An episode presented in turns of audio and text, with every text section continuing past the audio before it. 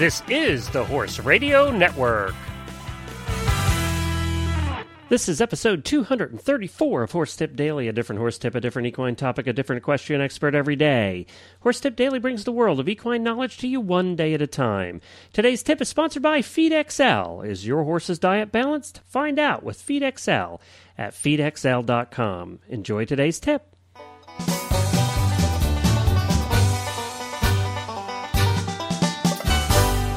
I'm Glenn the Geek from Lexington, Kentucky, and welcome back to Horse Tip Daily. Today, we have one of our most popular guests back on with us again, Dr. Johnson. She's back every week, and she runs, as I said before, the Oak Hill Shockwave and Veterinary Chiropractic Clinic that's based in Calabasas, California. And this tip is taken off of the Jumping Radio show over there with Chris Stafford, which is part of the Horse Radio Network. This, uh, this tip is taken off of episode 19. And you can hear the rest of the show by vi- visiting jumpingradio.com.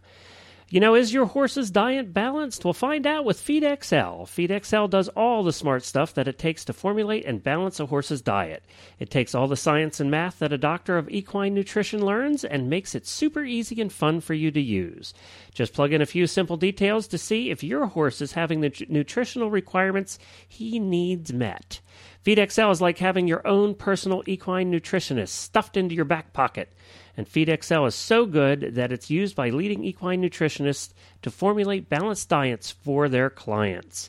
Using the details about your horse and what you feed him, FeedXL will do some serious math to calculate if your horse's nutritional requirements are being met. See the results of this math displayed in numerous ways, including an easy to read graph that highlights excesses and deficiencies in his diet. For more information or to use FeedXL, go to feedxl.com. That's feedxl.com. And now on to Dr. Johnson and Chris Stafford. Well, hi, Jenny. Welcome back to the show.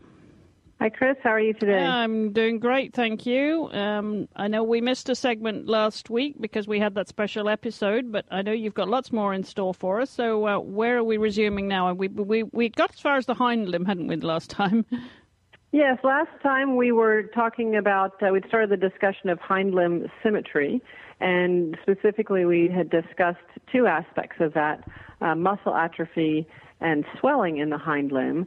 And today we're going to continue on the discussion of hind limb symmetry, and we'll look at uh, both bony asymmetry and differences in fetlock height as they relate to asymmetry in the hind end.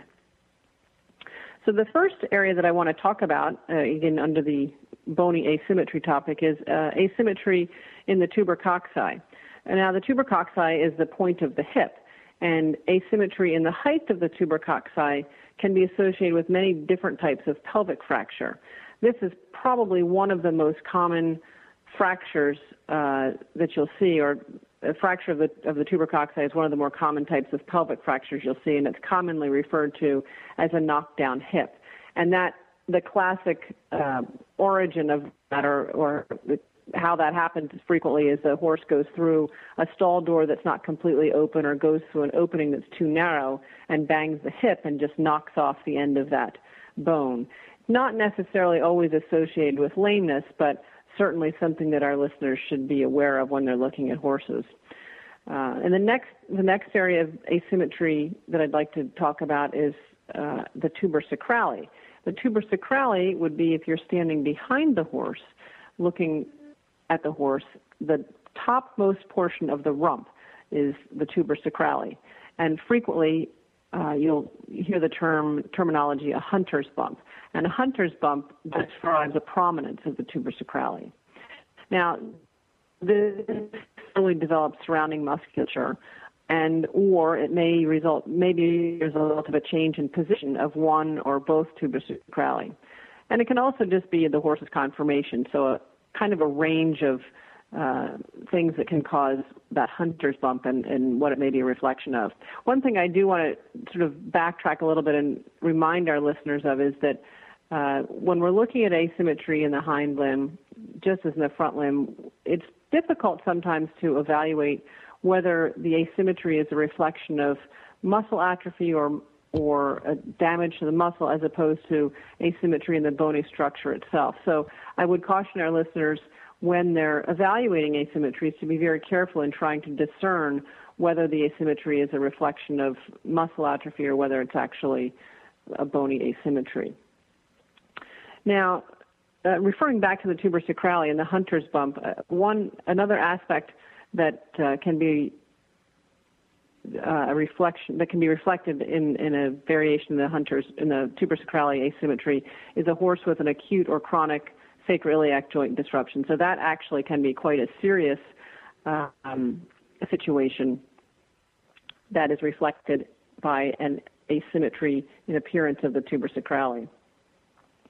And typically, with an acute fracture of the base of the tuber sacrale, the affected side is lower. Now, moving on, still standing behind the horse, the next area I want to talk about is looking at the width of the pelvis. If you took a line and bisected the horse on the midline and evaluated the width on either side of that line from the midline to the outside of the horse on left and right, those widths should be essentially equal. Now, a change in the width of each half of the pelvis is a, a subtle but an important clinical sign of a pelvic injury. Usually, if you the narrower side will be the side with the injury, and that's uh, typically a result of compression or overriding fracture fragments in the case of a pelvic fracture. Next, another item that we'd like to look at would be swelling over the greater trochanter. The greater trochanter is essentially the point of the rump when you're looking at the horse from behind. And I would like our listeners to become accustomed to standing behind the horse and looking at this area, looking for swelling. And it's a subtle type of swelling in the grooves between the musculature and this point of the hip as you're standing from behind, or the point of the rump, rather. And you may see swelling in this area two to three weeks after a fracture of the hip joint. Again, very subtle, but something that uh, our listeners could could do well to take notice of. Now, another aspect of evaluating asymmetry is feeling a horse for crepitus.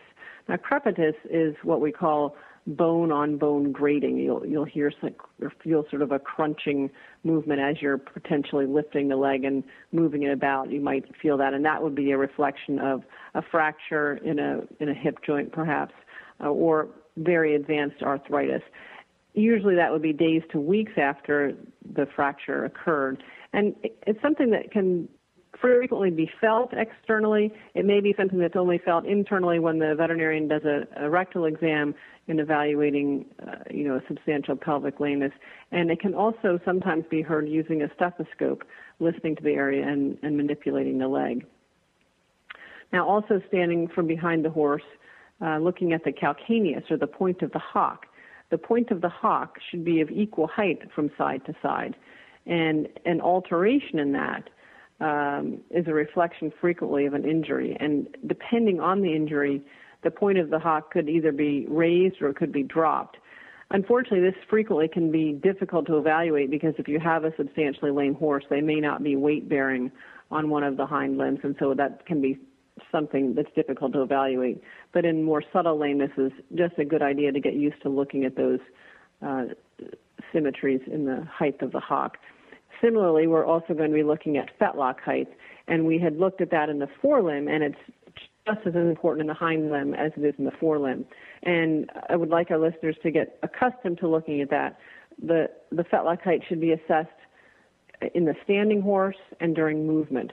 When the horse is standing, of course, he should be standing on a level surface that's even, smooth, no rocks or such that he would be standing on and fairly level. The fetlock height should be symmetrical, uh, which would be assuring that the horse is loading the limbs equally, and that's true again both at rest or standing and in motion when the horse is walking and trotting. You want to look and see how far does each fetlock drop. They should drop an equal amount on both sides. Now, a loss of support to the fetlock will cause the fetlock to drop, and that frequently is a reflection of either damage to the suspensory ligament or damage to the superficial flexor tendon. And so those are the areas I really wanted to talk about today regarding hind limb symmetry. This, those areas of bony asymmetry as well as fetlock height that can give our listeners an opportunity and, and uh, an option to learn how to evaluate those uh, sites and just get accustomed to looking at them and and uh, get a sense of how they can reflect lameness in the horse. Great. Thank you, Jenny. Um, do we know what's in store next week? Yes, next week we're going to be talking about posture in the forelimb. Terrific. Well, we'll look forward to that. Thanks again for joining us. We always appreciate your comments. So, actually, before you go, I know we had um, a listener, one or two listeners actually wrote in, Jenny, and uh, really appreciating these segments, but um, did ask if you could recommend any books t- to help them visualize this graphically, the descriptions that you've made, especially with the sim- symmetry and, uh, and, and, asymmetry of the limbs. Uh, do you have any recommendations? Well, I'd say one one of the best books that uh, I can recommend is is a veterinary text, but I think it would be appropriate for most horse owners and lay people to look at. A lot of the material may be more technical than uh, they're interested in, but it's a tremendous reference book, and that is uh, Diagnosis and Management of Lameness in the Horse by Mike Ross and Sue Dyson. It's uh, perhaps become one of the um, reference standards these days in veterinary evaluation of lameness in the horse, and I, I can't recommend that book strongly enough. It's it's filled with wonderful information, all the way from the most basic through very detailed evaluation. It also comes with a CD that is nice because it shows specific gaits uh, and gait abnormalities and how they correlate with specific uh, lamenesses. Oh, very good. That sounds great. And I, have to say that I have quite a bookshelf myself too, as you know, Jenny. And I, I'm going to uh, take a look through there and see if I can find any other titles that would complement this too, because uh, it, it, you know, it's so much information, and it, and some people are more visual than others. You know, trying to picture what that actually looks like. And uh, yes, I agree. Okay. Well, terrific. Well, thank you so much, Jenny. We look forward to catching up with you next week. Thank you, Chris. I look forward to it as well. Thank you to Chris and to Dr. Johnson for providing those tips every week. And of course, you can find this particular tip on episode 19 of the Jumping Radio Show, and you can hear the rest of the show there. It was an interesting one this week at jumpingradio.com. Well, to drop me an email, you do so by go, uh, emailing Glenn with two N's at horseradionetwork.com. And don't forget to stop by our website at horsetipdaily.com for all the show notes and the links to all the experts that we have. You can listen to all Dr. Johnson's uh, tips all at once if you want to, right down the line.